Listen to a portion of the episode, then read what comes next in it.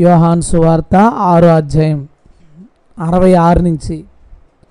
అప్పటి నుండి ఆయన శిష్యులు అనేకులు వెనుక తీసి మరి ఎప్పుడునూ ఆయన్ను వెంబడించలేదు. కాబట్టి యేసు మీరు కూడా వెళ్ళిపోవాలని ఉన్నారా అని పన్నెండు మందిని అడుగగా సీమోని పేతురు ప్రభువా ఎవని వద్దకు వెళుదుము నీవే నిత్య జీవపు మాటలు గలవాడవు అని చెప్పాడు.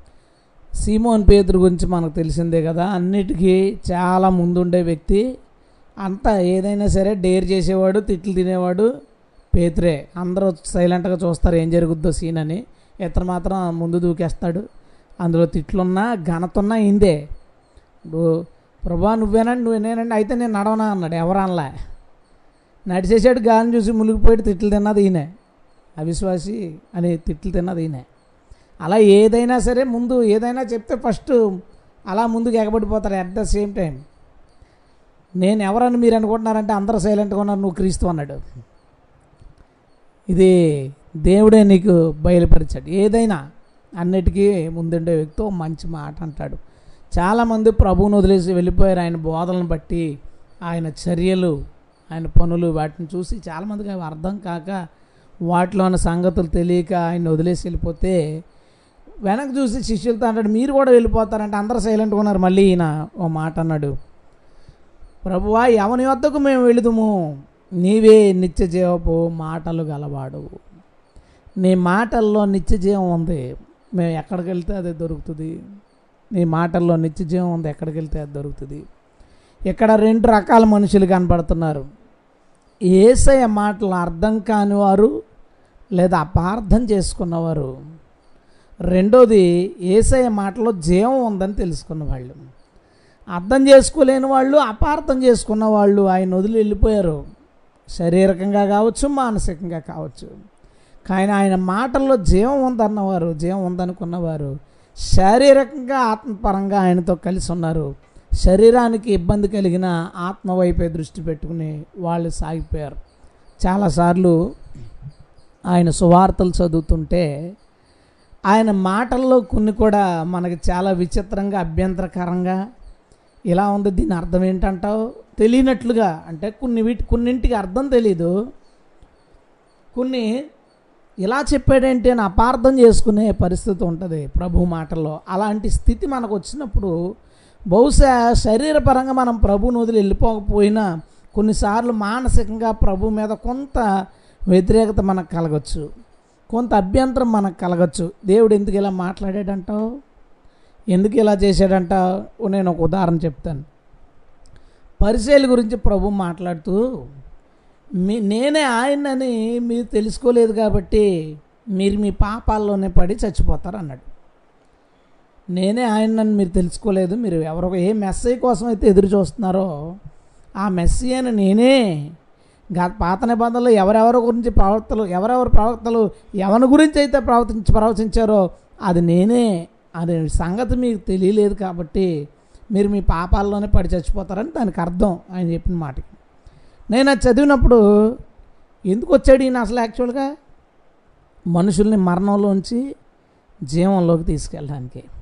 అలాంటి ఆయన ఏమన్నాడు? పరిచయల్ని మీరు మీ పాపాల్లోనే పడి చచ్చిపోతారు. నేనే ఆయనని తెలుసుకోలేదు కాబట్టి. ఆయనని ఎలా తెలుసుకుంటారు నాకు అనిపించింది ఏంటంటే ఏసే క్రీస్తుని వాళ్ళు ఎలా తెలుసుకుంటారు ఏ రోజైనా చెప్పాడా? ఆయన కూడా తిరుగుతా కొన్నిసార్లు అయితే మమ్మల్ని ఎందుకు ఇలా నువ్వు తిప్పుతున్నావు? మమ్మల్ని ఎందుకు ఇలా కన్ఫ్యూజ్ చేస్తున్నావు? నువ్వే ఆయనవైతే మాకు చెప్పు. క్లియర్గా చెప్పు. చెప్పలేదు. ఆయన చెప్పలేదు. నేను చెప్పినా మీరు నమ్మరన్నాడు. ఏంటి ఆన్సర్? నువ్వు నువ్వే ఆయనవా? నువ్వు మాకు మాకు చెప్పు క్లా క్లియర్గా చెప్పు మాకు. చెప్తే మేము ఏదో ఒకటి ఆలోచించుకుంటాం. నువ్వు ఎందుకు మాకేం చెప్పట్లేదు? అంటే మీ నేను చెప్పినా మీరు నమ్మరన్నాడు. కానీ గుడ్డోడికి వ్యభిచారులకి చదువు లేని వాళ్ళకి ప్రభా దేవుని కుమారుడు ఎవరంటే నువ్వు మాట్లాడుతున్నా నేనే. ప్రభా క్రీస్తు ఎవరంటే నీ ఎదురుగా ఉన్న నేనే. నువ్వు క్రీస్తు అంటే దేవుడే నీకు బయలుపరిచాడు. వీళ్ళందరికీ నేను క్రీస్తుని చెప్పుకున్నాడు. కానీ శాస్త్రులు పరిశీలి వీళ్ళు ఎవరికి మాత్రం నేను క్రీస్తునని చెప్పుకోలేదు. చెప్పుకోలేదు కాబట్టి అలా తెలియలేదు. నేను- అనుకున్నది. కొత్తలో నేను బైబిల్ చదువుతున్నప్పుడు నేను అనుకున్నది ప్రభు మనస్తత్వాన్ని అర్థం చేసుకోవాలనిపించింది ఒకసారి. అసలు ఈయన ఈయన సైకాలజీ ఏంటంటారు? ఈయన ఉద్దేశం ఏంటి? ఈయన వ్యక్తిత్వం ఎలా ఉంటుంది అని దేవుడు కదా. అసలు సరదాగా చూద్దామని అలాగా ఆయన మాట్లాడిన మాటలు అలా పరిశీలన చేస్తాను. నాకు ఎందుకు ఇలా అన్నాడు? ఇప్పుడు చెప్తే బాగుండేది కదా. చెప్పకుండా వాళ్ళు ఇలా ఎందుకు చేశాడు? అని అనిపించింది. కొంచెం అభ్యంతరం అనిపించింది మనసులో. మరలా ఇంకోసారి దాన్ని అధ్యయనం చేస్తే ఎలా ఉంటుందంటే ఎలా ఉంటుందంటే శాస్త్రులు పరిచయులు బాల్యం నుంచి ధర్మశాస్త్రాన్ని ఎరిగిన వాళ్ళు ధర్మశాస్త్రాన్ని బోధిస్తున్న వాళ్ళు క్రీస్తు ఏ కాలంలో వస్తాడో ఏ ప్రాంతంలో పుడతాడో కూడా తెలిసిన వాళ్ళు వాళ్ళకి. అన్నీ తెలిసిన వాళ్ళు యేసుక్రీస్తు క్రియలు కార్యాలను బట్టి అర్థం చేసేసుకోవాలి వాళ్ళు. వాళ్ళు ప్రభు వెనకాల జనం పడుతున్నారు అసూయ పడ్డారు ప్రభు ఏంటి ఇలాగా ఈ ఇతను ఏంటి ఇంత గొప్పడా అని ఆయన్ని వ్యతిరేకంగా ఆలోచించారు తప్ప తమ గ్రంథాల్లో దాగి ఉన్నవాడు ఆయనే అని వాళ్ళు తెలుసుకోవడానికి ఇష్టపడలేదు. ఎందుకంటే వాళ్ళకి అన్నీ తెలుసు. అన్నీ తెలిసిన వాడికి చెప్పాల్సిన అవసరం లేదు. వాళ్ళు చూసి తెలుసుకుని ఆ సంగతి నలుగురికి చెప్పాలి. ఏమీ తెలియని వాడికి చెప్పాలి దేవుడు. అసలు ఎవడు వాళ్ళకి ఏమీ తెలియదు కాబట్టి దేవుడు ప్రభు వాళ్ళ గురించి చెప్పాలి తన గురించి చెప్పాలి కానీ అన్నీ తెలిసి వాళ్ళకి అన్నీ చూశారు వాళ్ళకి. తూర్పు దేశ జ్ఞానులు వచ్చి ఏరో దగ్గరికి యూదుల రాజుగా పుట్టినవాడు ఎక్కడ ఉన్నాడు అంటే వెంటనే ఏరోదు యూదుల రాజు ఎక్కడ పుడతాడు అని అడిగారు టక్మని పుస్తకాలు ఓపెన్ చేసి పది నిమిషాల్లో చెప్పేశారు బెత్తలహేమలో పుడతాడని. ఆయన ఏ రాజ్య కాలంలో పుడతాడో ఆయన ఏ ఊరిలో పుడతాడో తెలిసిన వాళ్ళకి వాళ్ళు ఎదురుగుంటా తిరుగుతుంటే తెలుసుకోలేదంటే అది అజ్ఞానం అహంకారం ఇంకా దానికి ఏ పేర్లైనా పెట్టచ్చు. వాళ్ళు గొప్పవాళ్ళు తెలివైన వాళ్ళు వాళ్ళకే పేరు ఉండాలని గర్వం. ఇన్ని రకాలైన మనుషులుగా వాళ్ళు ఉన్నారు కాబట్టే ప్రభు వాళ్ళ ముందు తెలిసి పరి తెలియకుండా ఏం బిహేవ్ చేయలేదు. ఆయన మాటల్లో గొప్ప ఆంతర్యంతో వాళ్ళు ఎదుర్కొంటూ మాట్లాడాడు. అందులో ఆయన క్రీస్తు అనే సంగతి అర్థమయ్యేలాగే చెప్పాడు. క్రీస్తు గురించి పాత నిబంధనలు ఏమైతే జరిగినాయో వాటి జరుగుతాయని చెప్పాడో వాటన్నిటిని వీళ్ళు కళ్ళ ఎదురుగుంటా చేసి చూపిస్తూ ఉండగా ప్రతిసారి ఆయన్ని వ్యతిరేకించడానికి ఇష్టపడ్డారు. మొట్టమొదటి రోజే ఇదిగో ఆయన మొదటి ప్రసంగంలో ఇదిగో ఈ మాటలు మీ ముందు నెరవేరుతున్నాయని డైరెక్ట్గా చెప్పాడు. ఇది నేనే అని. ఆయన చంపేయాలనుకున్నారు తప్ప ఈయన ఆయన అని ఎవరూ పరిశీలన చేయలేదు. పరిశీలన చేయని వాళ్ళకి తెలిసిన అర్థం చేసుకోవడానికి ఇష్టపడిన వాళ్ళకి క్రీస్తుకు వ్యతిరేకంగా ఆలోచన కలిగిన వాళ్ళకి ఆయన క్రీస్తు అని చెప్పుకోడు దానివల్ల ఉపయోగం లేదు. అందుకే వాళ్ళతో ఎప్పుడూ ఆయన పరోక్షంగానే తాను క్రీస్తుగా చెప్పుకున్నాడు ప్రత్యక్షంగా చెప్పుకోలేదు. ఆయన అలా మాట్లాడడానికి అర్థం అది. అంతే తప్ప ఆయనకి పరిచయాలు అంటే కోపం లేదు మామూలు వాళ్ళంటే వేరే పక్షపాతమైన స్పెషల్ ప్రేమ లేదు. వాళ్ళ వాళ్ళ స్థాయికి తగినట్టు ప్రవర్తించాలి ప్రతి ఒక్కడు. సేవకుడు సేవకుని స్థాయిని జ్ఞానం కలిగి సేవకుడు సేవకు స్థాయి మాటలు కలిగి విశ్వాసి ఆ స్థాయిలో కలిగి ఎవరు ఏ స్థాయిలో దేవుడు పెట్టాడో ఆ స్థాయికి తగిన థింకింగ్ని మనం కలిగి ఉండాలి. ఆ గ్రహింపును మనం కలిగి ఉండాలి. వాళ్ళు కలిగి లేరు. దానివల్ల ప్రభు స్పష్టంగా వారికి చెప్పాలి. అక్కడ కూడా అన్నాడు మాట. నేనే ఆయననని మీరు తెలుసుకోలేదు కాబట్టి అనే మాటలో నేనే ఆయనని లేదా? నేను చెప్పింది అర్థమైందా? నేనే ఆయన్నని మీరు తెలుసుకోలేదు అన్నాడంటే నేనే ఆయన నా మాటలో లేదు అలా చాలాసార్లు చెప్పాడు. కానీ వాళ్ళ మనసుకి అది తెలుసుకోవడానికి ఇష్టం లేదు కాబట్టి వాళ్ళు దాన్ని గ్రహించలేకపోయారు. అది అందుకే ప్రభు ఆ విషయాన్ని చెప్పలేదు. అలాగే ఏసై మాటల్ని మనం పరిశీలన చేసుకుంటా ఉంటే ఆయన మాటలు అర్థం కాని వాటిని ఒకసారి అసలు జీవపు మాటలు అన్నాడు ఆ మాటల సంగతి ఏంటంటావు అని ఆలోచిస్తే కొన్ని అర్థం కాని మాటల్లో పరోక్షంగా ఆయన చెప్పిన మాటల్లో ఆధ్యాత్మికమైన అద్భుతమైన సంగతులు దాగి ఉండడం మనం చూస్తాం. చాలాసార్లు చాలా విషయాలు మనం అలాంటివి చెప్పుకున్నాం. అంజవరపు చెట్టు గురించి కావచ్చు ఇంకా దేని గురించైనా మనం చాలా చెప్పుకున్నాం. అయితే ఈరోజు మరికొన్ని విషయాలు. ఆయన మాటల్లో మానవులకి ఇలా వినగానే అర్థం కానీ ఆలోచిస్తే అద్భుతమైన సంగతులు దాగి ఉండే కొన్ని మాటలు నేను మీకు చూపించాలనుకుంటున్నాను. లోకాసు వార్త లోకాసు వార్త పదహారు అధ్యాయం తొమ్మిదో వచ్చిన చూడండి. అన్యాయపు సిరి వలన మీకు స్నేహితుల్ని సంపాదించుకొనుడి. ఎందుకనగా ఆ సిరి మిమ్మల్ని వదిలిపోనప్పుడు వారు నిత్యమైన నివాసములో మిమ్మల్ని చేర్చుకుందురని మీతో చెప్పుచున్నాను. అన్యాయపు సిరి వలన మీకు స్నేహితుల్ని సంపాదించుకోండి. సిరి మిమ్మల్ని వదిలిపోయినప్పుడు వారు నిత్యమైన నివాసముల్లో మిమ్మును చేర్చుకుందురుని మీతో చెప్పుచున్నాను. ఈ పదహారాజ్యం ప్రారంభంలో ఒక ఉపమానం చెప్పాడు. ఆ ఉపమానం వింటున్నప్పుడు వింటున్నప్పుడు వింటున్నప్పుడు మనమందరూ ఆ ఇంట్లో ఉన్న పనివాడు అంటే యజమానుడు ఉన్నాడు పనివాడు ఉన్నాడు పనివాడు ఎక్క అకౌంటెంట్ అన్ని లెక్కలు రాసేవాడు. అతను చాలా తేడా చేసేసాడు చేసిన తర్వాత యజమానికి తెలిసిపోయింది ఆ విషయం. వీడిని తీసేద్దామనుకున్నాడు యజమానికి ఆ విషయం తెలిసిపోయిందని వీడు ఎవరెవరైతే బాకీలు ఉన్నారో నువ్వెంత ఇవ్వాలంటే ఐదు లక్షలు ఇవ్వాలి మీ యజమాని కంటే రెండు లక్షలు ఇవ్వాలని రాస్తానే అని మార్చేశాడు పొద్దు.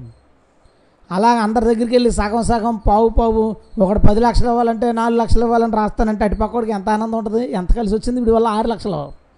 ఒకడు మూడు లక్షలు ఒకటి రెండు లక్షలు అలా కలిసి వచ్చేలాగా మొత్తం రాసి మార్చేశాడు. ఇందులో లాభం ఎవరికి నష్టం ఎవరికి? లాభం ఏమో అప్పు తీసుకున్న వాళ్ళకి నష్టం యజమానికి.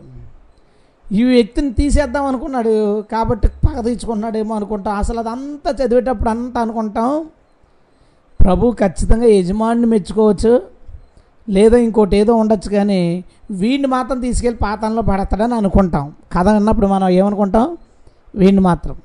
కానీ చెప్పి చెప్పి అంటాడు ఆ యజమాని వచ్చి చూసి లెక్కల్లో మార్పులు గమనించేశాడు.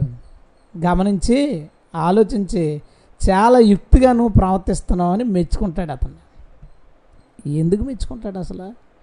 అసలు మెచ్చుకోదగిందేనా అది అంటే ఆ పనివాడి యొక్క ఆలోచన విధానం ఉంది. ఆ ఆలోచన విధానం ఆయనకి నచ్చింది ఎలా అంటే నన్ను ఎలాగా తీసేస్తాడు? తీసినప్పుడు నేను రోడ్డు మీద పడతాను. నాకు ఎవడ జాబ్ ఇస్తాడు? ఎవడో ఎవడో ఈసారి ఏం చేశాడు? ఈ బాకీలో ఉన్న యాభై మందిని సగం సగం సగం చేసాడు ఇప్పుడు యాభై మందికి వీడి ఫ్యానం. యాభై మంది అబ్బా వాడి వల్లేరా మనకు బాకీ తగ్గింది?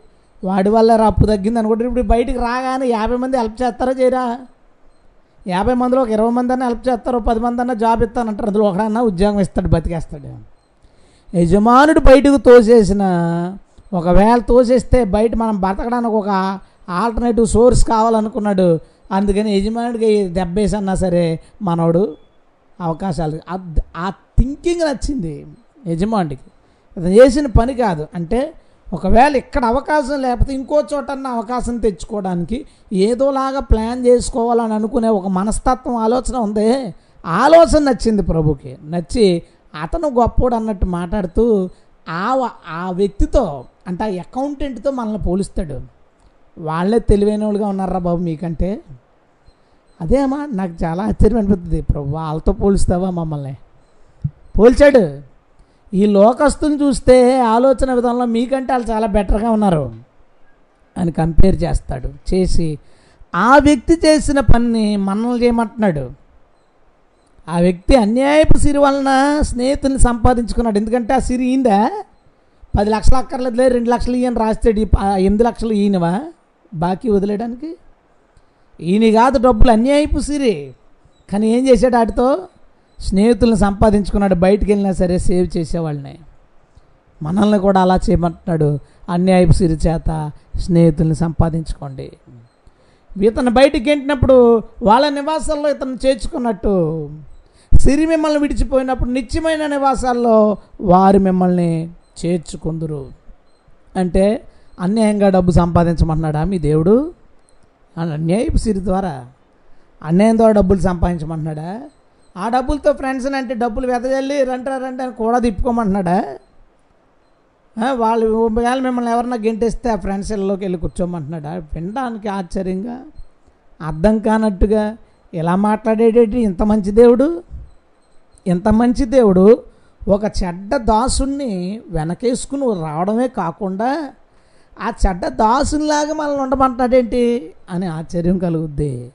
ఏంటి ఇలా ఉంది అనిపిస్తుంది. కానీ ఆలోచిస్తే అన్యాయపు సిరి అనగా సిరి అనేదే అన్యాయమైంది. అది మనుషుల్ని బాధ పెడుతుంది సంతోషపడుతుంది యజమానిగా ఉంటుంది. వాడి దగ్గర ఈరోజు ఉంటుంది మరలా ఇంకొక రోజు అక్కడి నుంచి వెళ్ళిపోతుంది. దానికి ఒక ఒక రూల్ కానీ ఒక పద్ధతి కానీ ఒక న్యాయం కానీ ఏమీ లేవు. సిరి అప్పటికీ అన్యాయమైందే. అది మనిషి దగ్గరికి వచ్చినా అది ఉంటుందో ఉండదో అది ఎవరి దగ్గరికి ఎలా వెళ్ళిపోద్దో ఆ డబ్బు వలన ఎంతోమంది చచ్చిపోతున్నారు చంపబడుతున్నారు కపటాలు చూపిస్తూ ఉన్నారు. ఈ సిరి అన్యాయమైంది కాబట్టి అన్యాయపు కార్యాలన్నిటికీ అది మూలమై ఉంది.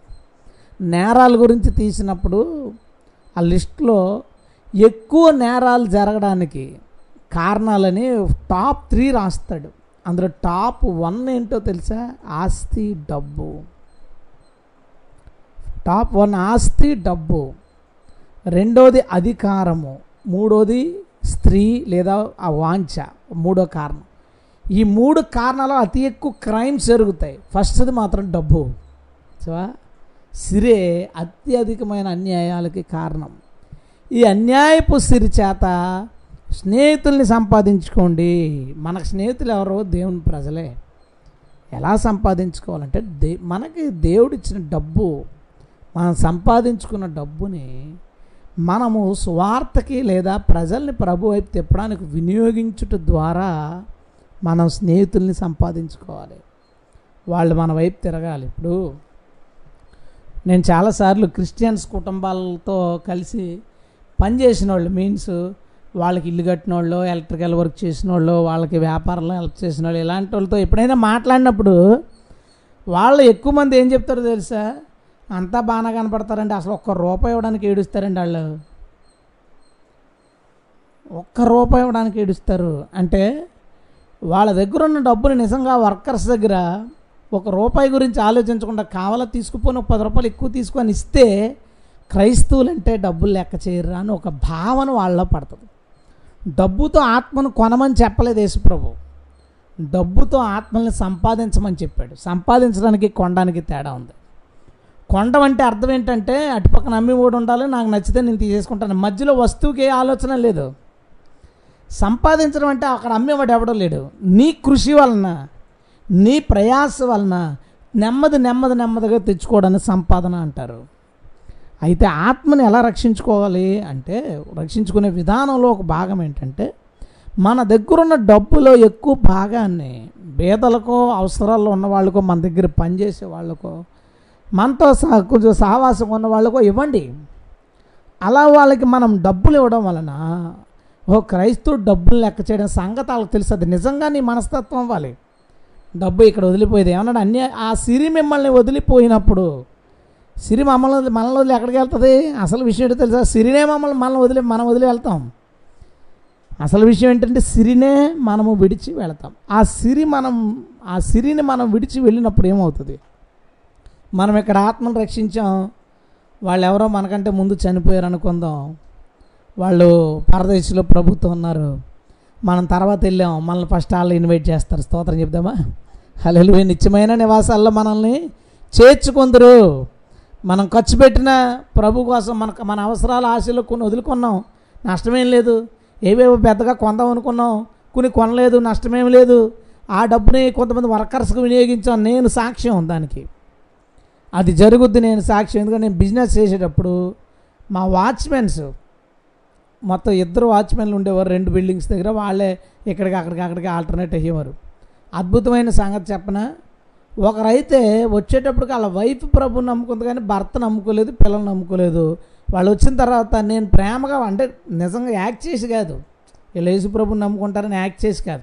నిజంగా దేవుడు ప్రేమించినప్పుడే ప్రేమగా ఆ డబ్బుల గురించి ఏం ఆలోచించకుండా ముందు జీతం కావాలంటే ఇచ్చేసి ఏమన్నా కావాలంటే వస్తువులు కొని వాళ్ళకి ఫ్యాన్ కావాలంటే కొనిచ్చి వాళ్ళని బాగా చూసుకుంటే ఆ కుటుంబం ప్రభు ప్రేమను ఎరిగి వాళ్ళు ప్రభుని నమ్ముకున్నారు. ఇప్పటికి కూడా అప్పుడప్పుడు ఫోన్ చేస్తాడు సూర్యబాబు అని.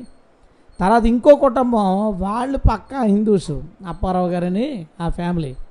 వాళ్ళు ఒక్క వన్ ఇయర్ ఎనిమిది నెలలు అలా ఉన్నారు నెమ్మదిగా వాళ్ళ వైపు నేను సువార్త చేయడం మమ్మల్ని చూడడం మన దేవుడికి కృపను బట్టి మనం వాళ్ళకేదో ఇవ్వడం చేయడం నాకున్న అవకాశంలో చేయడంతో ఆమె చర్చికి వెళ్ళడం ప్రారంభించింది. ఆ తర్వాత ఆయన ప్రభువుని నమ్ముకున్నాడు. వాళ్ళ కూతురు ప్రభువుని నమ్ముకుంది. ఆమె ఎక్కడ ఉంటారు. వీళ్ళు ఏదో ఫోన్లో చెప్పడంతో ఏదో అవసరాల్లో ఉన్నారని వాళ్ళ కూతురు ప్రభువుని నమ్ముకుంది. వర్కర్స్లో చాలామంది అంటే క్రైస్తవులు ఇలా ఉంటారు అని ఒక మంచి అభిప్రాయం వాళ్ళకి పడితే ఎవరో ఒకరి ద్వారా సువార్త వాళ్ళ హృదయంలో పడుతుంది. అంతా ఒకరే చేయనక్కర్లే. అంతా మన ద్వారానే జరిగిపోద్దని కాదు. ఇప్పుడు భూమి మీద వ్యవసాయమే సువార్త అంటే వ్యవసాయం ఎలా అంటే రైతు ఉంటాడు ఒకడు. ఆ రైతు మొదట నీరు కట్టడానికి ప్రయత్నించి నీరు కడతాడు. కట్టిన తర్వాత ట్రాక్టర్తో దమ్ము చేసేవాడు ఒకడు. దానికి లెవిల్గా పట్టి తోలేవాడు ఒకడు. దాని మీద విత్తనాలు చల్లేవాడు ఒకడు. దానికి ఎరువు వేసేవాడు ఇంకొకడు. దానిలో కలుపు తీసేవాడు ఒకడు. దానికి మందు క్రిమిసంహారక మందులు పిచికారీ చేసేవాడు ఒకడు. చూసారా ఆ మొక్క ఎదగడానికి ఎంతమంది వెనకాల పని ఉందో అంతా నీ ద్వారానే అయిపోకపోవచ్చు. కానీ ఆ పంట పండడానికి ఆ దమ్ము చేసిన వాడు కూడా ఒక కారణం. అవునా కదా? ఆ దమ్ము చేసేసి ట్రాక్టర్తో వెళ్ళిపోయాడు వాడు కానీ వాడు కూడా అతను కూడా ఒక కారణం. మనం కనీసం ఒక్క లేరైనా మనిషి రక్షణ విషయంలో ఒక్కటైనా అంటే క్రైస్తవ్యం మీద మంచి అభిప్రాయం కలగడం అనేది ఒక వ్యక్తి మారు మనసు పొందడానికి మొదటి స్టెప్ అది.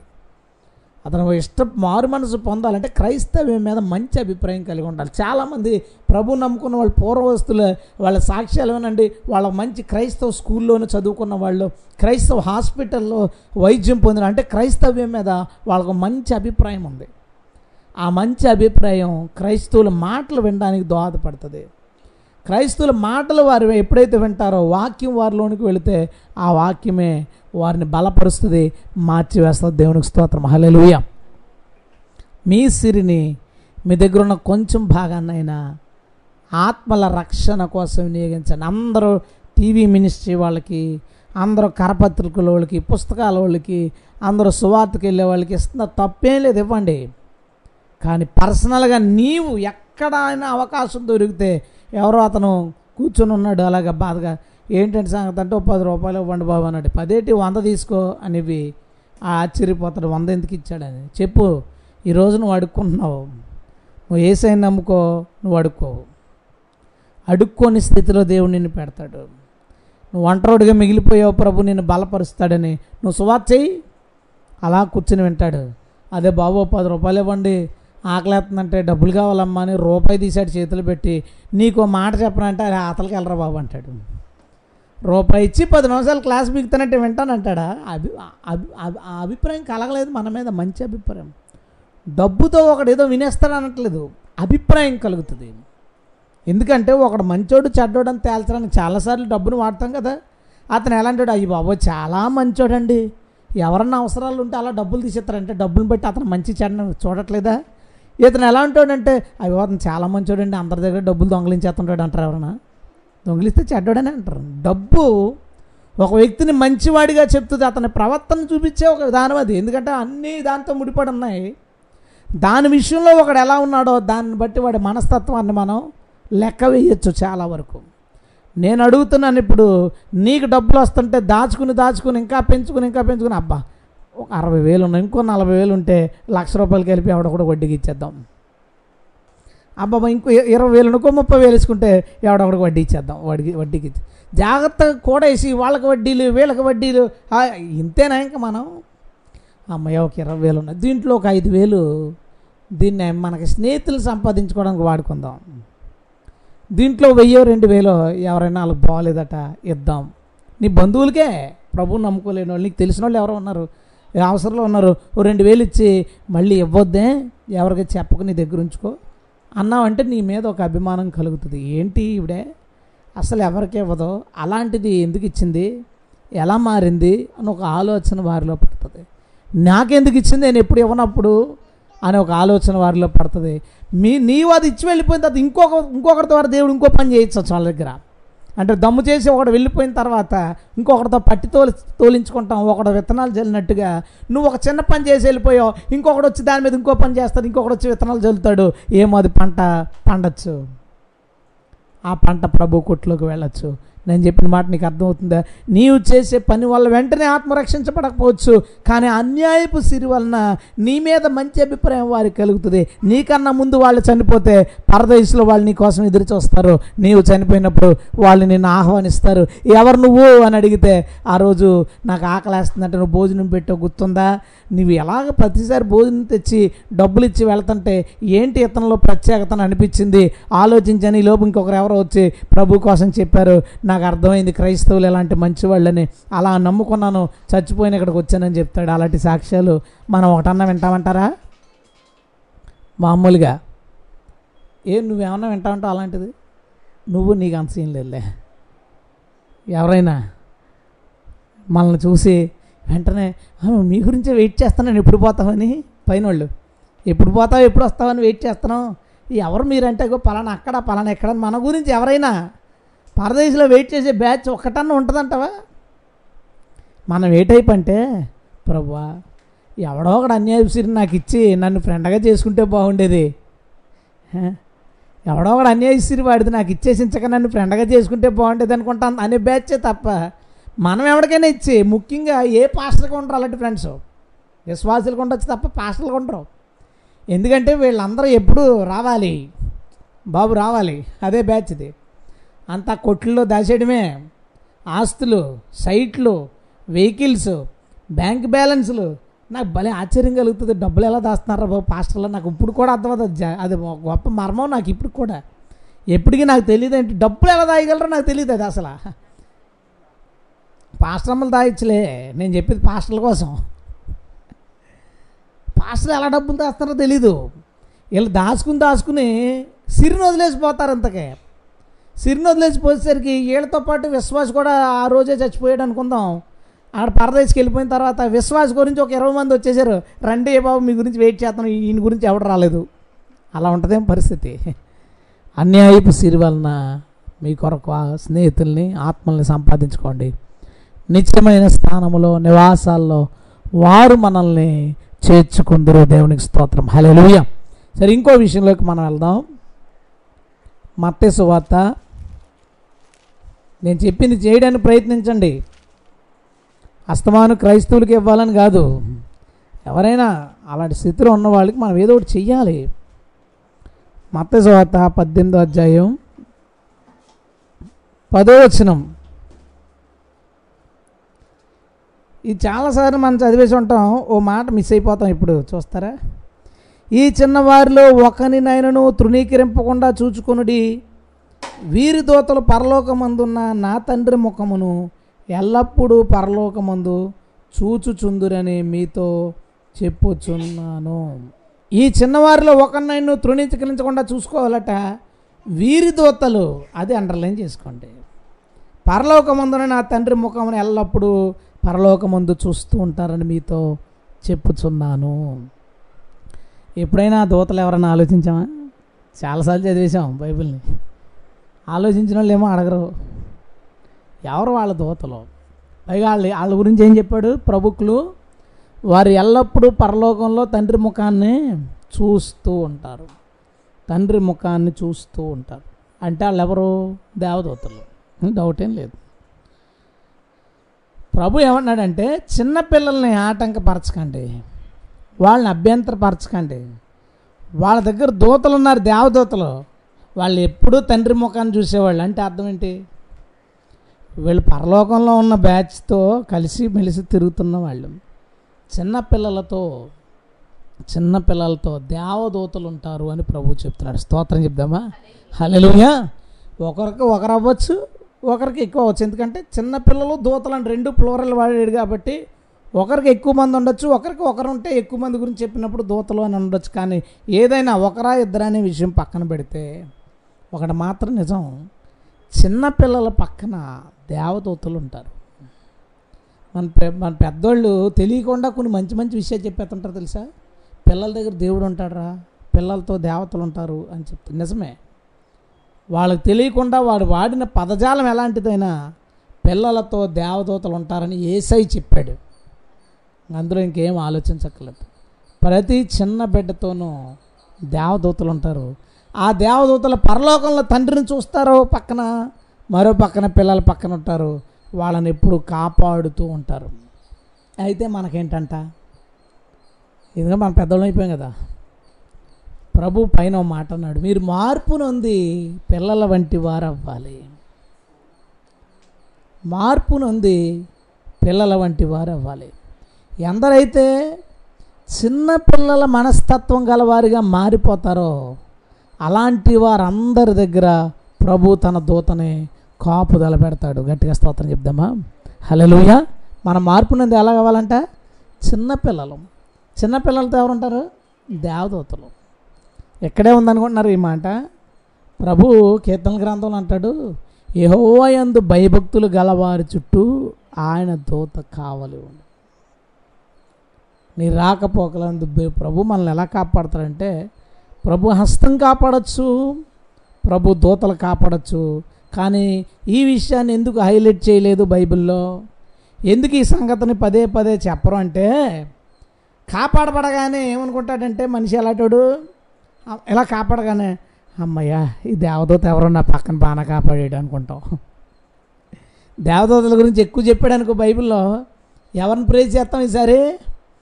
దేవదూతలు ఎందుకంటే నీవు చిన్నపిల్లల మనస్తత్వం వంటి వాడు యథార్థవంతుడు నీతిమంతుడు అయ్యావా? నీ దగ్గర దేవుని యొక్క కాపుదల ఉంది. అది దేవదూతల ద్వారా దేవుడు జరిగి జరిగిస్తుండొచ్చు. అనుకుందాం అలాగ. దేవదూతల ద్వారా దేవుడు జరిగిస్తుండొచ్చు అనుకుందాం అలాగా. ఆ కాపాడబడగానే దేవానికి స్తోత్రం అనకుండా ఇటో ఇటో చూసి నన్ను చూస్తున్నారు కదా దేవదూత చాలా థ్యాంక్స్ అండి నీకు? అంటాం. ప్రభు చెప్పకుండా వాళ్ళు ఏమి చేయరు. నువ్వు ఇలా పడిపోతుంటే ప్రభు అవి ఆపు అంటేనే ఆపేరు వాళ్ళు ఆపేవాళ్ళు వాళ్ళు. ఇంకేం చేయరు. అందుకనే వారు సేవకుల ఆత్మలు దేవునికి. దేవదూతలు ఎవరు? ఎబ్రి పత్రిక మొదట అధ్యాయులు అంటాడు వారు సేవకుల ఆత్మలు. ప్రభు వినియోగించుకోవడానికి దేవదూతలను తయారు చేశాడు. ఆ దేవదూతల్ని మనుషులకు కాపుదలగా ఉంచి ప్రభు మనల్ని ఎప్పుడూ పరిరక్షిస్తూ ఉన్నాడు. హలలుయ చిన్నపిల్లల తత్వం యథార్థత మనందరిలోనికి వస్తే దేవుని యొక్క కాపుదల మరింత విస్తారంగా ఉంటుంది. ఇంకో విషయం ఏంటంటే వీళ్ళు ఎన్ నైంటీ ఫైవ్ మాస్క్ అంటే చాలా secured. N ninety five mask వేసుకుంటే కరోనా వైరస్ రాదంటారు. వీళ్ళు అంతకన్నా సెక్యూరిటీ కలిగినట్లు మనం యథార్థంగా చిన్నపిల్ల మనస్తత్వం కలిగి ఉంటే ఈ కరోనా దేవుని కాపుదలను దాటి మన దగ్గరకు రాదు. హలలుయ అసలు అందులో అవకాశం లేదు. ఒకవేళ వచ్చిందనుకో దేవుడు మిరాకిల్ చేయబోతున్నాడు సరదాగా. ఊరికినే ఖాళీగా వదిలేస్తాం మన వాళ్ళని ఒక అద్భుతం చేయించేద్దాం అలా తీసుకెళ్ళి బయటకు వస్తే ఒక సాక్ష్యం అవుద్ది. లేకపోతే సాక్ష్యం ఏముంటుంది మనకి? అంతే తప్ప అది నిన్ను అంతం చేయలేదు. దేవుడు మనల్ని కాపాడతాడు. దేవునికి మై మహాలెలుయ్య ప్రభు కాపుదల మన దగ్గర ఎల్లప్పుడూ ఉంది. ప్రభు సహాయం మన దగ్గర ఎల్లప్పుడూ ఉంది. ఆ సంగతిని తెలుసుకోండి. ధైర్యంగా ఉండండి భయపడద్దు. ప్రయాణాలకు కానీ బయట జరుగుతున్న పరిస్థితులకు కానీ బయట ఏదో రోజు రోజుకి పరిస్థితి వికటిస్తుందని కానీ ఏం భయపడద్దు. విశ్వాసం కలిగి ఉండండి. జాగ్రత్త పడడం వేరు భయపడడం వేరు. జాగ్రత్త పడేవాడు బయటికి వెళ్ళేటప్పుడు జాగ్రత్త పడతాడు. భయపడేవాడు ఇంట్లో ఉన్న కూడా భయపడతాడు. రెండింటికి తేడా అర్థమైందా? జాగ్రత్త పట్టేవాడు అమ్మ బయటికి వెళ్తున్నాం కదా ఎక్కడి నుంచి ఏది రావడానికి అవకాశం ఉందని జాగ్రత్తలు తీసుకుని వెళ్తాడు. తగిన ప్రికాషన్స్ తీసుకుని వెళ్తాడు. అది జాగ్రత్త పడ్డాం. భయపడేవాడు. ఎవ్వరు లేరు. తలుపేసుకుని ఇంట్లో ఉన్నా సరే వణుకొచ్చేద్దు బాబోయ్ నాకు వచ్చేద్దు బాబోయ్ ఏదన్నా అవుతుందని. భయానికి జాగ్రత్తగా చాలా తేడా ఉంది. మీరు జాగ్రత్త తీసుకోండి కానీ భయపడకండి. మీరు జాగ్రత్తలు తీసుకోండి జాగ్రత్తగా ఉండండి. ఏ విషయం గురించి అయినా సరే కానీ భయపడద్దు. ఎందుకంటే దేవుని కాపుదల మనకుంది. మనం చిన్నపిల్లల వంటి వారైతే పరలోకంలో దేవుడి దగ్గర ఉన్న దూతల యొక్క కాపుదల మనందరి మీద ఉంటుంది. అందులో సందేహం లేదు. దూతల యొక్క కాపుదల అనొద్దు మనం ఇంకా. అందుకనే దేవుని కాపుదల దీన్ని నేను విస్తరించి చెప్పాలనుకోవట్లేదు. మీ హృదయాల్లో దేవదూతల గురించి ఏ ప్రింట్ పడకూడదు. ఎందుకంటే దేవుడు చేయకుండా ఎక్కడ ఏది జరగదు. దేవుని యొక్క కాపుదల అలా అవుతుంది. చూడండి కొన్నిసార్లు ప్రభా అర్జెంటుగా డబ్బులు కావాలి. నాకు సహాయం చేయంటాం. ఎవరో ఫోన్ చేస్తారో డబ్బులు వేసేస్తారు దేవుడు ఒక పర్సన్ ద్వారా చేశారు. మనం దేవాస్తోత్రం అంటాం. అంతే కదా? దేవుడు ఏదో ఒక జీవి ద్వారానో వ్యక్తి ద్వారానో చేస్తాడు. అయితే నేను చెప్పాలనుకున్న విషయం మాత్రం ఒకటే. నువ్వంటే ఆయనకి చాలా కేర్. ప్రభుకి నువ్వంటే చాలా కేర్ చాలా జాగ్రత్త. అది ఎప్పుడు నిన్ను విడువక నిన్ను వదలక నీ పైన ఆయన దృష్టి పెట్టుకున్నాడు. ఎప్పుడు నిన్ను ఆయన కాపాడుతూనే ఉన్నాడు. ఆఖరిది ఈ రోజుకి మతేసు వార్త. మత్తేసు వార్త ఇరవై నాలుగో అధ్యాయం. మత్తేసు వార్త ఇరవై నాలుగో అధ్యాయం ఇరవై ఎనిమిదో వచనం. పీనుగు ఎక్కడ ఉన్నదో అక్కడ గ్రద్దలు పోగవును. పీనుగు ఎక్కడ ఉన్నదో అక్కడ గద్దలు పోగవును. పైన రాకడ కోసం మొదలుపెట్టాడు. క్రింద రాకడ కోసం కంటిన్యూ చేశాడు. మధ్యలో పీనుగ ఎక్కడ ఉండునో గ్రద్దలు అక్కడ పోగవును అని చెప్పేసి వదిలేస్తాడు. కొన్నిసార్లు ఆ ముక్క విడిగా తీసుకుంటే చాలా అర్థాలు చెప్పచ్చు. పీనుగు అనగా మృతక్రియలు మానవుడు మరణించినప్పుడు మృతం మృతతుల్యమైన క్రియల్ని పీనుగు అనొచ్చు. మృతక్రియలు పీనుగు అంటే అర్థం ఏంటంటే శవం అని డెడ్ బాడీ మృతక్రియలు ఎవరిలో అయితే ఉన్నాయో గ్రద్దలు అక్కడ పోగవును పోగవును. గ్రద్దలు అంటే ఆ పీకు తినేవి. శ్రమలు ఎవడైతే పాపంలో మృతక్రియలు ఉన్నాడో వాడి మీద శ్రమలు వచ్చేస్తాయని అలా చెప్పుకోవచ్చు. ఇంకొక ఆయన ఒకసారి నేను విన్నాను ఆయన ఏం చెప్పుకొచ్చారంటే పీనుగు అంటే మనిషికి సాదృశ్యం గ్రద్ద అంటే దేవునికి సాదృశ్యం. ఎవడైతే మానవులు ఉన్నారో ఆ మానవుల కోసం దేవుడు వచ్చి ఆయన రాకళ్ళలో తీసుకుపోతాడన్న నాకు మన ఆశ్చర్యం కలిగింది. ఈ అస్సలు నాలెడ్జ్ లేకుండా ఎలా చెప్పాడు ఆయన ఎందుకంటే అక్కడ ఏమన్నాడు? పీను ఎక్కడ పో ఉంటున్నా అక్కడికి గద్దలు. ఎంత ఎంతమంది వస్తారంటే సంఘాన్ని తీసుకెళ్ళడానికి? ప్రభు ఒకడైనా వచ్చేది. ఆయన చెప్పిన ఎక్స్ప్లెయిన్ నాకు చాలా వెటకారంగా అనిపించింది. ఏంటి ఇలా అని?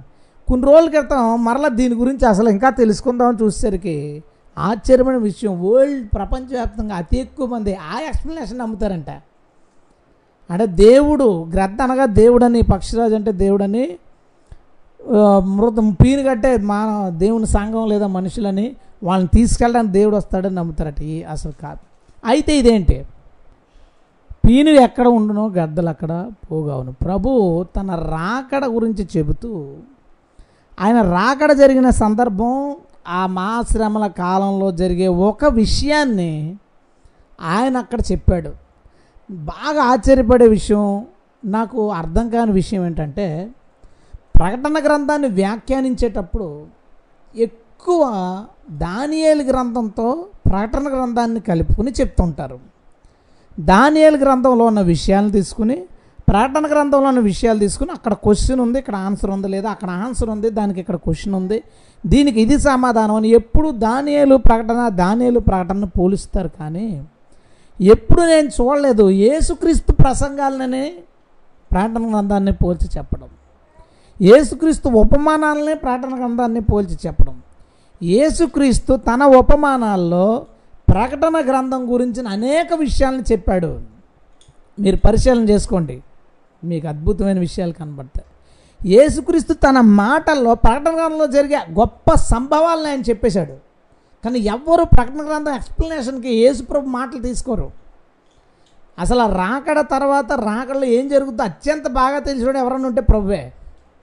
ఆయన చిన్న చిన్న విషయాలు బయలుపరిచిన వాటిని పట్టుకుని ఆయన నోట్లోంచి ఏమొచ్చినాయో వాటిని పట్టుకోవట్లా. బహుశా అన్నిటినీ రా- ఆయన ఏం చేయబోతున్నాడు అనేవి ప్రకటన గ్రంథాన్ని ముందు ఏమేమి చెప్పాడా? ప్రభువు నోట్లోంచి కావచ్చు అపోస్తుల నోట్లోంచి కావచ్చు ప్రవక్తల నోట్లోంచి కావచ్చు వచ్చినవన్నీ తీస్తే బహుశా మనకు ఒక మంచి వివరణ ప్రకటన గ్రంథం మీద దొరకచ్చు.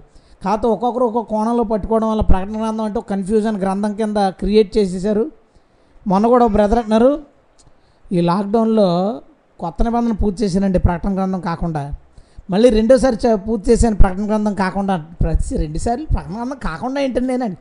ప్రకటన గ్రంథం కాకుండా ఏంటండి మనకు అది అర్థం కాదండి అది అర్థం కాదు అనే ఒక ఫీలింగ్ని మనకు పుట్టడానికి కారణం ఏంటంటే అన్నిటినీ పరిగణలోకి తీసుకోకుండా ఏదో కోణంలో దాన్ని వ్యాఖ్యానం చేయడమే. అయితే ఈరోజు ప్రకటన గ్రంథం వ్యాఖ్యానం చేసే ఆలోచనలో లేను నేను. దాని గురించి కాదు. అయితే ఈ మాట ఏంటి? ఆయన రాకడ సమయంలో పీనుగు ఎప్పుడు వస్తాయి పీనుగులు ఎక్కడ వస్తాయి? గ్రద్దలు ఎప్పుడు వస్తాయి? ఏ సందర్భం గురించి ప్రభు చెప్పాడు. ఒకసారి కొంచెం జాగ్రత్తగా ఆలోచించండి. ప్రభు రెండోసారి భూ- ఆయన వచ్చేసరికి భూమి మీద ఒక నాలుగు రకాల గుంపులు అనుకుందాం. నాలుగు రకాల గుంపులు ఉంటాయి. మొదటిది అన్యజనులు. అంటే ప్రభువుని నమ్ముకొని ఇతర మతస్థులు ముస్లింలు ఎవరైనా అన్యజనులు. రెండవది ఇస్రాయేలీలు. వారు ప్రభు నమ్ముకోనప్పటికీ ఆదరించి ఏర్పాటు చేయబడ్డ వంశము జాతి అది. త్వరలో రక్షణ పొందబోతున్న జాతి. వాళ్ళ మీద ఒక ప్రణాళిక ఉంది. సో దాన్ని అలా డివైడ్ చేద్దాం. ఇస్రాయేలీల జాతి. మూడోది నిజ క్రైస్తవులు. నాలుగోది నామకార్థ క్రైస్తవులు. భూమి మీద ఈ నాలుగు రకాల గుంపులు వాళ్ళు ఉంటున్నారు. ఎవరెవరు? అన్ని జనులు?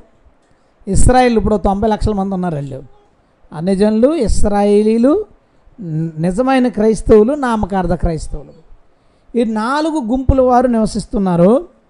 ప్రభువు ఆయన వచ్చినప్పుడు ఈ నాలుగు గుంపుల్లో ఒక గుంపు కనపడకుండా వెళ్ళిపోతుంది. ఆ గుంపే నిజ క్రైస్తవులు. ఇప్పుడు ఏం మిగిలినాయి? మూడు గుంపులు మిగిలినాయి. ఏంటవి? అన్యజనులు ఇస్రాయేలీలు నామకార్థమైన క్రైస్తవులు. ఈ మూడు గుంపుల మధ్యకి దేవుడు పరలోకం నుంచి ఇద్దరు సాక్షుల్ని పంపిస్తాడు. వాళ్ళు అద్భుతాలు చేస్తారు. ఇంకా చెప్పాడు దానికంటే దాని అసలు మీనింగ్ మనకు తెలియకపోవచ్చు. అక్కడ మాత్రం రాయబడింది వాళ్ళని ఎవరైనా ఏమైనా చేయడానికి వస్తే వాళ్ళ నోటి నుంచి అగ్ని వెళ్ళి వాళ్ళని చంపుతుంటుందంట. అంటే అది అది ప్రజెంట్ టెక్నాలజీతో ఎలా పోల్చుకోవాలో మనకు తెలియదు లేదా నిజంగానే అగ్గి వచ్చేస్తే మేము ఉఫ్ అనగానే ఆడు కాలిపోతాడు ఎదురాడు అవ్వచ్చు. దేవుడు ఎలాగైనా చేస్తాడు. లేదా ప్రజెంట్ అలాంటి టెక్నాలజీ ఏమైనా రావచ్చు లేదా అలాంటి ఆయుధాన్ని దేన్నో పట్టుకున్న వాళ్ళు సింపుల్గా ఎలాగంటే అటు పక్క కూడా తగలడిపోయేలాగా ఏదో ఉంటుంది మనకు తెలియదు అది. కానీ నోట్లోంచి వస్తేనే నమ్ముదాం. అలాగే అక్కడ చెప్పాడు కాబట్టి వాళ్ళిద్దరూ వచ్చిన తర్వాత వాళ్ళు వాళ్ళు సువార్త ప్రారంభిస్తారు. ఎవరికి? ఇస్రాయేలీలకి. ఆ సమయంలో బహుశా కొంతమంది అన్యజనులు మారొచ్చేమో. నామకార్థమైన వాళ్ళు ఒకవేళ అప్పుడు ఏమైనా వాళ్ళ ద్వారా జరుగుతున్న హింసలు శ్రమల్లో ఏమైనా ప్రభు దుర్వసం మనకు తెలియదు దాన్ని మనం చెప్పుకున్నామంటే చాలా పెద్ద ప్రమాదం జరిగిపోద్ది. అందరూనే అప్పుడు చూద్దాంలే మారు మనసు. అప్పుడు వెళ్ళిపోయిన తర్వాత సంఘం కన్ఫర్మేషన్కి వస్తాం మనం. నిజమేరా ఇదంతానే? అని అప్పుడు మారదాంలే. జోక్ కాకపోతే చిన్న లాక్డౌన్లోనే వెనక్కి ఇంచుమించు పాతాళం తలుపుల దాకా వెళ్ళిపోయిన మనం. నాలుగు రోజులు నాలుగు వారాలు చర్చికి లేకపోతేనే బ్రష్లు అయిపోయాం మనం. ఎన్ని ఇంత ప్రశాంతమైన పరిస్థితుల్లోనే భక్తిని కొనసాగించిన మనం క్రీస్తు విరోధి పరిపాలనలో మనం భక్తిపరులుగా ఉంటాం. అస్సలు ఏమైనా ఛాన్స్ ఉందా? ఛాన్సే లేదు. సో నామకాత క్రైస్తవుల జీవితం అయిపోద్దేమో. బహుశా దాన్ని అలా ఉంచేద్దాం. దాన్ని పక్కన పెట్టు.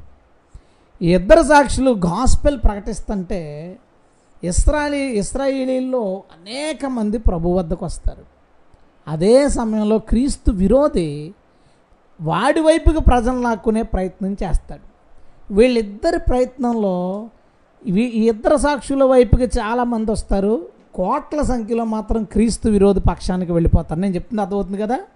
మూడు గుంపుల్లో వీళ్ళిద్దరూ వచ్చి సువార్త ప్రకటిస్తున్నప్పుడు ఇస్రాయిలీలు అతి ఎక్కువ మంది వీళ్ళిద్దరి వైపు వస్తారు. కొంతమంది అతని వైపు వెళ్ళొచ్చేమో. ఇతర మతస్థులు అనేజనులు క్రీస్తు విరోధి లేదా నామకార్థమైన వాళ్ళు ముద్రలేంచుకుని బహుశా అటువైపు వెళ్ళిపోవచ్చు. ఇప్పుడు భూమి మీద రెండే గుంపులు ఉన్నాయి దేవుని పక్షంగా ఉన్నవారు క్రీస్తు విరోధి పక్షంగా ఉన్నవారు. ఈ దేవుని పక్షంగా ఉన్న వాళ్ళ చాలామందిని క్రీస్తు విరోధి చంపేశాడు. అది కూడా మనకు కనపడుతుంది. చంపేశాడు. శిరఛేదనం చేసేసాడు రకరకాలుగా చంపేశాడు. చచ్చిపోయినా పర్లేదని ప్రభువు కోసం ఉన్నారు వాళ్ళు. ఇక ఈ మిగతా గుంపును కూడా వాళ్ళు పరలోకం వెళ్తారు. చచ్చిపోదిగా నువ్వు? వాళ్ళకి ఎందుకంటే వాళ్ళకి సువార్త వచ్చిందే అప్పుడు. అర్థమైందా? ఇస్రాయేలీకి సువార్త ఎప్పుడు వచ్చింది అంటే సంఘం వెళ్ళిపోయిన తర్వాత వచ్చింది వాళ్ళకి. అనుజనుల కాలం సంపూర్ణం అయిపోయిన తర్వాత వాళ్ళ భక్తిహీనత పోద్దని రోమపత్రి పదకొండు అధ్యాయంలో రాయబడింది. సో వాళ్ళకి సువార్త వచ్చింది అప్పుడు వాళ్ళ కఠినత్వం పోయింది అప్పుడు. కాబట్టి వాళ్ళు శిరఛేదనం చేయబడిన వాళ్ళు వాళ్ళు పరలోకం వెళ్ళిపోతారు. అందులో డౌట్ లేదు. మనకు అది ఇరవై అధ్యాయంలో కనపడుతుంది ప్రార్థన గ్రంథం. రైట్ మొత్తానికి ఈ క్రీస్తు విరోధి చాలామందిని చంపేస్తాడు. చాలా ఇబ్బందులు అంటే ఇప్పుడు మిగిలిన వాళ్ళు ఉంటారే? ఈ మిగిలిన వాళ్ళు అంటే దేవుని పక్షంగా ఉండి మిగిలిన వాళ్ళు ఉన్నారే? ఈ మిగిలిన వాళ్ళందరినీ ఎక్కడో ఒక చోట దాయడానికి ప్రభు వారిని మూడున్నర సంవత్సరాల చోట దాచేస్తాడు. మూడున్నర సంవత్సరాలు భూమి అంతా జల్లెడు పడుతున్నాడు. వాడుకున్న టెక్నాలజీ ఉపగ్రహాలు వీటన్నిటితో జల్లెడు పడుతున్నాడు కానీ దేవుడు తన ప్రజలను ఎక్కడ దాచాడు వాడికి తెలియలేదు. మూడున్నర సంవత్సరాల చివర అంటే భూమి ఈ ఈ యుగానికి చివర. మూడున్నర సంవత్సరాల చివర వాళ్ళు ఎక్కడున్నారో తెలిసిపోయింది. తెలిసిపోయిన తర్వాత వాడేం చేశాడో చూడు. ప్రకటన గ్రంథం. పదహారు అధ్యాయంలో చూడండి. పన్నెండవ వచనం. ఆరవ దూత తన పాత్రను యోప్రటీసను మహానది మీద కుమ్మరించగా తూపు నుండి వచ్చు రాజులకు మార్గము సిద్ధపరచబడినట్లు దాని నీళ్ళు ఎండిపోయాను. అంటే వీళ్ళు యోప్రటీస్ అవతలు ఎక్కడ ఉన్నారన్నమాట. మరి ఆ ఘట సర్పము నోట నుండి క్రూర మృగము నోట నుండి అబద్ధ ప్రవక్త నోట నుండి కప్పల వంటి మూడు అపవిత్రాత్మలు బయలు వెడలుగా వెడలుగా చూచి తిని అవి సూచనలు చేయనట్టి దయ్యములు దయ్యముల ఆత్మలే. ఈ ఒక ఇది ఒకసారి చూద్దామే. టాపిక్కి సంబంధం లేదు కానీ బహుశా ఇది వచ్చింది కాబట్టి ఒక మాట చెప్తాను. అక్కడ ఏం రాశాడు? ఘట సర్పము నోటు నుండి క్రూర మృగము నోటు నుండి అబద్ధ ప్రవక్త నోటు నుండి. క్రీస్తు విరోధి కాలంలో మూడు శక్తులు భూమి మీద పనిచేస్తాయి. ఘట సర్పము క్రూర మృగము అబద్ధ ప్రవక్త. మూడు ఎందుకు ఇలా పనిచేస్తాయంటే అపవాదు ఎప్పుడు దేవుణ్ణి ఫాలో చేసేవాడే. అయితే మంచి ఫాలోయింగ్ కాదు అది. అపవాది ఏ విషయంలోనైనా సరే దేవుణ్ణే చూసి ఇలా వెళితే పని అవుద్దని ఫాలో అవుతుంటాడు. దేవదూతలాగా నటించడం వెలుగుదూతలాగా నటించడం దేవుని మాటల్లాగే ప్రకటన చేయడం దేవుని ప్రవ దేవుని ప్రజల్లోంచి వాక్యాన్ని బోధించి ప్రజల్ని తప్పుదారి పట్టించడం వాడి ప్లాన్ అంతా ఎప్పుడు దేవుడు ఏం చేశాడో వాడు కూడా అదే చేస్తాడు. అందుకే మీరు ఆత్మవరాలను చూడండి. దేవుడు తన ఆత్మ ద్వారా ఏమేమి చేస్తుంటాడో అవన్నీ కూడా దెయ్యం దానికి ట్రైల్ దానికి జిరాక్స్ చేస్తుంటుంది. మనం ప్రార్థించేటప్పుడు ప్రవచన వరం వ్యక్తి దగ్గరికి ఈ విషయం ఏమవుద్దో ప్రార్థన చేయండి అంటే ప్రార్థన చేసి ఈ పెళ్ళి అవ్వదు అని చెప్తారు. సేమ్ అక్కడ కూడా ఉంటుంది. గద్దె దగ్గరికి వెళ్ళిపోయి అమ్మ ఇలా సంబంధానికి వెళ్దాం అనుకుంటున్నాం. ఏం చేద్దామంటే ఆవిడ అని రెండు మంత్రాలు వేసి ఈ పెళ్ళి అవ్వదు అని చెప్తుంది. చూసారా? జిరాక్స్. మనం ఆరాధన చేసేటప్పుడు ఆ పాటలు పాడుతుంటే మన శరీరం ఏమవుద్దో మనకు తెలీదు. పరవశించిపోయి మనం కేకలో స్థుతో ఏదో జరుగుతుంది. మీరు చూడండి ఉత్సవాల దగ్గర డబ్బులు వేస్తుంటే కొంతమంది సర్రమని రేజ్ అయిపోయి కేకలేసి దొల్లేస్తుంటారు. జెరాక్స్. దేవుడు ఏం చేసినా దానికి వాడు ఒక నమూనా చేస్తుంటాడు ప్రజలను కన్ఫ్యూజ్ చేయడానికి. దేవుడు ఇప్పుడు మూడు రూపాయల పనిచేస్తున్నాడు వాడి సొంత కాలంలో కూడా భూమి మీద మూడు రూపాయల పనిచేస్తాడు ఆ ఘట సర్పము క్రూరమృగము అబద్ధ ప్రవక్త. వాళ్ళ డ్యూటీల గురించి అది మనం తర్వాత మాట్లాడుకుందాం. జస్ట్ మీకు ఒక ఇంట్రడక్షన్ అంటే ప్రార్థన అంతా మనకు అర్థమవుతుంది చదివితే అని చెప్పడానికి అంతే. వాడు కూడా అలా మూడు మూడు రకాలుగా పనిచేస్తాడు వాడు మనుషులందరినీ మోసగిస్తాడట అక్కడ చూడండి. అవి సర్వాధికారి అయిన దేవుని మహాదినమున జరుగు యుద్ధమునకు లోకమంతటా ఉన్న రాజులను పోగి చేయవలనని వారి యొద్దకు బయలు వెళ్ళి హెబ్రి భాషలో అర్మెగొద్దోను చోటికి వారిని పోగు చేసెను. ఇప్పుడు ఏమైందంటే దేవుని ప్రజలు ఎక్కడున్నారో ఇది తెలిసిపోయింది. మూడున్నర సంవత్సరాలు వెతికి వెతికి ఉన్నాడేమో వాడికి విపరీతమైన కోపం వచ్చి మొత్తం వాడికి ఎంతమంది సైన్య సమూహం సపోర్టర్స్ ఉన్నారో వాళ్ళందరినీ తీసుకుని అరిమెగొద్దోన్ అనే ప్రాంతానికి యుద్ధం చేయడానికి వచ్చాడు. ఇటు పక్కన ఎవరున్నారు? దేవుని ప్రజలు. అటు పక్కన క్రీస్తు విరోధ పక్షంగా. అంటే భూమి మీద ఉన్న రెండు పక్షాల ప్రజలు అక్కడ ఉన్నారు. ఇటు పక్కన దేవుని ప్రజలు ఉన్నారు అటు పక్కన క్రీస్తు విరోధ పక్షంగా ఉన్న వాళ్ళు ఉన్నారు. ఇప్పుడు ఒక యుద్ధం కనుక ఒక్క నిమిషం జరిగితే ఎక్కువసేపు కాదు. యుద్ధం కనుక ఒక్క నిమిషం జరిగితే దేవుని ప్రజల్లో ఒక్కరు కూడా మిగలరు. ఎందుకంటే వాడికున్న సైన్యం అంత ఎక్కువ. వీళ్ళ తక్కువ మంది ఆల్రెడీ చాలామంది చచ్చిపోయారు. మూడున్నర ఏళ్ళు దేవుని చేత పోషించబడ్డ వ్యక్తులు. ఇక యుద్ధం ప్రారంభమవుద్ది అనేసరికి ప్రభు ఆల్రెడీ తీసుకువెళ్ళిపోయిన సంఘం ఉందే. వేవేల సమూహం. ఆ వేవేల సమూహాన్ని తీసుకుని బయలుదేరి ఆయన ఒలివ కొండ మీద దిగుతాడు. జకరేకరణ పద్నాలుగు అధ్యాయంలో మనకు ఆ మాట స్పష్టంగా కనపడుతుంది. ఆ స్టోరీని జాగ్రత్తగా వివరిస్తాడు పంతొమ్మిది అధ్యాయంలో. చూస్తారు ఒకసారి? అంటే కింద యుద్ధానికి రెడీ అయిపోయారు. ఇటు అటుని అక్కడ జరుగుతున్న చూడు. పదకొండవ వచ్చిన నుంచి మరియు పరలోకము తెరవబడి ఉండుట చూచితిని. అప్పుడు ఇదిగో తెల్లని గుర్రం ఒకటి కనబడిను.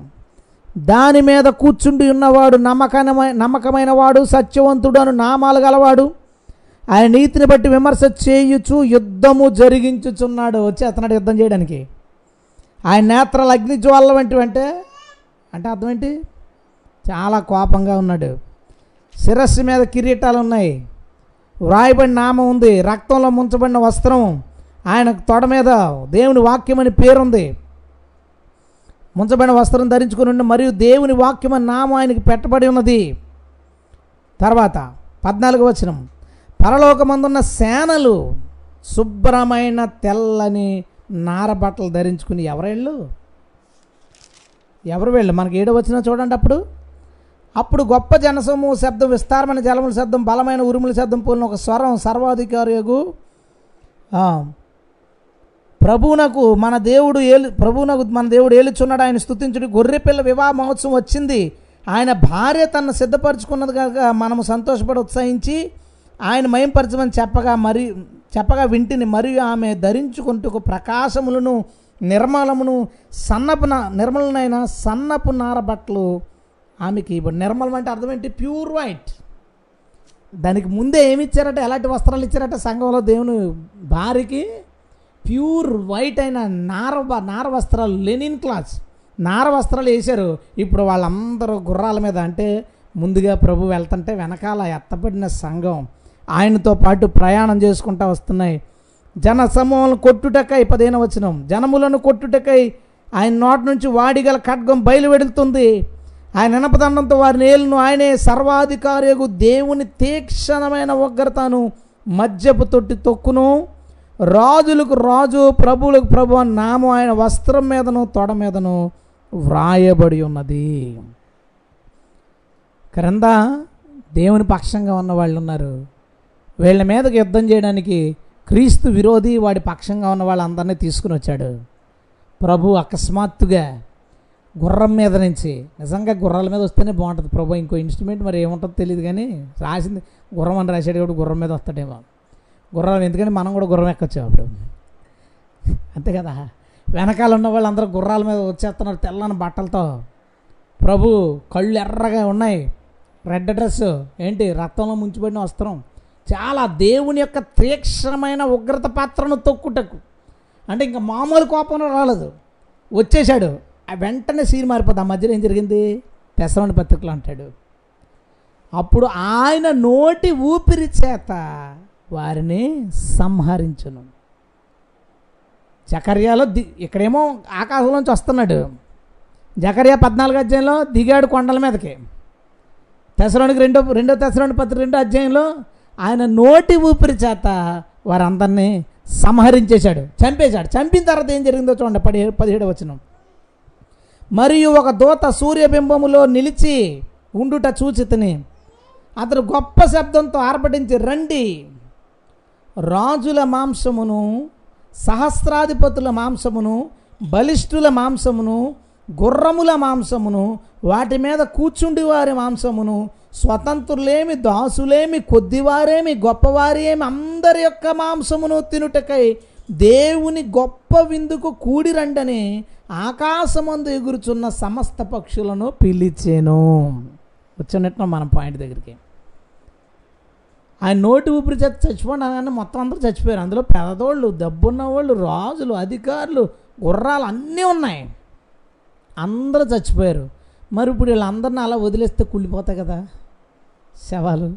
ఈసారి ఒక దేవదూత ఆకాశంలో ఎగురుతూ పక్షులందరినీ పిలిచారు ఇక్కడ శవాలు ఉన్నాయి రండి.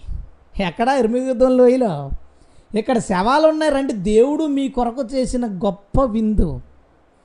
తెల్లోడి మాంసం నల్లోడి మాంసం కూలోడి మాంసం కోటేశ్వరుడి మాంసం అన్ని రకాల టేస్ట్లు ఉంటాయి అక్కడ. రండి గొప్ప విందు అంటే అప్పుడు ఆకాశంలో ఎక్కడెక్కడున్న పక్షులన్నీ వచ్చి కడుపార తిని వెళ్ళిపోయాయి. ఇదే ప్రభు చెప్పాడు. ఏమన్నాడు? పీనిగా ఎక్కడ ఉండునో? గ్రద్దలు అక్కడ పోగవుతాయి. బెల్లం కాదు ఈగలు కాదు డబ్బులు కాదు చుట్టాలు కాదు. పీనుగు ఎక్కడ ఉండునో?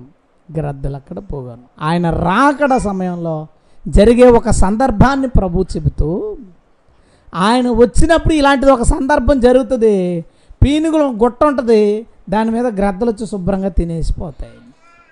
ఆ తర్వాత వాళ్ళని బంధించడం మనం చూస్తాం. క్రూరముగా అబద్ధ ప్రవర్తన అక్కడ ఆయన ఆల్రెడీ నరకంలో వేస్తాడు. ఈ క్రీస్తు విరోధిని మాత్రం వెయ్యి సంవత్సరాలు బంధిస్తారు. ఇంకా అది వేరే స్టోరీ. ఎప్పుడైనా దీని గురించి మనం చూసుకుందాం కానీ కానీ ప్రభు చెప్పిన ఒక చిన్న మాట ఎంత దూరంగా వెళ్ళింది చూడు. చిన్న మాట అంతా చెప్పే సింపుల్గా ఏమన్నాడు? పీనుగా ఎక్కడ ఉన్నా గెద్దలు అక్కడ పోగానే మళ్ళీ కింద స్టోరీకి వెళ్ళిపోతాడు. ఆవిడ సూర్యుడు ఇలా చీకటి అవుతాడు ఇలాగ అలాగేదో చెప్తుంటాడు. ఆ మాట అది. పీనుగులు పోగయ్యే అంటే శవాల గుట్ట పడే ఒక దినం రాబోతుంది. ఆ రోజు పక్షులు తింటాయి బహుశా నువ్వు ఎందులో ఉంటావు చూడు. ఆ ముద్ర వేయించుకుని ఆడితో రాజీ పడిపోతామా? ఎందుకంటే ఆల్రెడీ సాతాన్ పనులన్నీ మనలో ఉన్నాయి ముద్రయించుకున్నట్టే కదా. అఫీషియల్గా అన్అఫీషియల్గా ముద్ర మనం అఫీషియల్గా ఎందుకు వేయించుకోం? ఇప్పుడు ప్రతి చిన్నదానికి దారి తప్పి ఏదో ఒక మార్గంలో మనం డబ్బులు సంపాదించుకుందాం ఏదో ఒక దారిలో బతికేద్దాం అనుకునే మనం. రేపు వాడి దారికి వెళ్తే కానీ బ్రతకలేమనుకున్నప్పుడు వాడి దారికి వెళ్ళమంటావా? వాడి దారిలో అడుగులు వేయమంటావా? ఏమో. వేస్తాం. వేయచ్చు. జాగ్రత్తగా మనల్ని మనం పరిశీలన చేసుకుని ప్రభువు వచ్చినప్పుడు వెళ్ళిపోయి హ్యాపీగా ఇక్కడ భూమి మీద ఇవన్నీ జరుగుతున్నప్పుడు హ్యాపీగా ప్రభుత్వం గుర్రాల మీద వచ్చే బ్యాచ్లు ఉంటే అంత హాయిగా ఉంటుంది? ఏం టెన్షన్ లేదు ఇంకా గుర్రం మీద వచ్చినప్పుడు కూడా మనకు యుద్ధమే లేదు. చూడడానికి వస్తాం మనం. శానలు అంటే యుద్ధం చేయించుకోవడానికి కాదు. చూడడానికి పక్క నుంచి సూపర్ సూపర్ అని చప్పట్లు కొట్టే బ్యాచ్ ఒకటి ఉంటుంది. అందుకే వీళ్ళు చేసేది ఏం లేదు. అబ్బా సూపర్ అని చప్పట్లు కొట్టేస్తుంటే మనం ఓ పక్షులు ఎక్కడి నుంచి వచ్చేస్తుంటే తినేస్తుంటే వీళ్ళందరినీ అబ్బా ప్రభా నువ్వు ఎంత గొప్ప న్యాయం తీర్చావు. మనం అందరం ఎప్పుడు ఆయన వెనకాల ఆయనతో పాటు ప్రయాణం చేసేవారుగానే తప్ప ఆయన ఉగ్రతను చూసేవారుగా ఉండకూడదు. ఏసై మాటలో ఖచ్చితంగా జీవం ఉంది. అందుకని పేతురు అంటాడు ప్రభా మేము ఎక్కడికి వెళ్తాం? నీవే జీవపు మాటలు గలవాడు. ఆయన మాటలను బట్టి మనం చిన్న పిల్లల వంటి వారిగా మారుదాం. అన్యాయపు సిరిచేత ఆత్మల్ని ప్రభువే తిప్పడానికి ప్రయత్నిద్దాం. నువ్వు ఒక పని చేస్తే ఇంకొకటి ఇంకో పని చేస్తాడు ఆత్మ రక్షించబడుతుంది. చివరగా మనం పీనుగు వలె పీనుగు జాతిలో ఉండక గ్రద్దల చేత హింసించబడేవారుగా కాక మన పక్షిరాజు దగ్గరికి వెళ్ళిపోయి మన ప్రభు దగ్గరికి వెళ్ళిపోయి సంతోషంగా జీవించదుము ఆమెన్. ప్రార్థన చేసుకుందామా?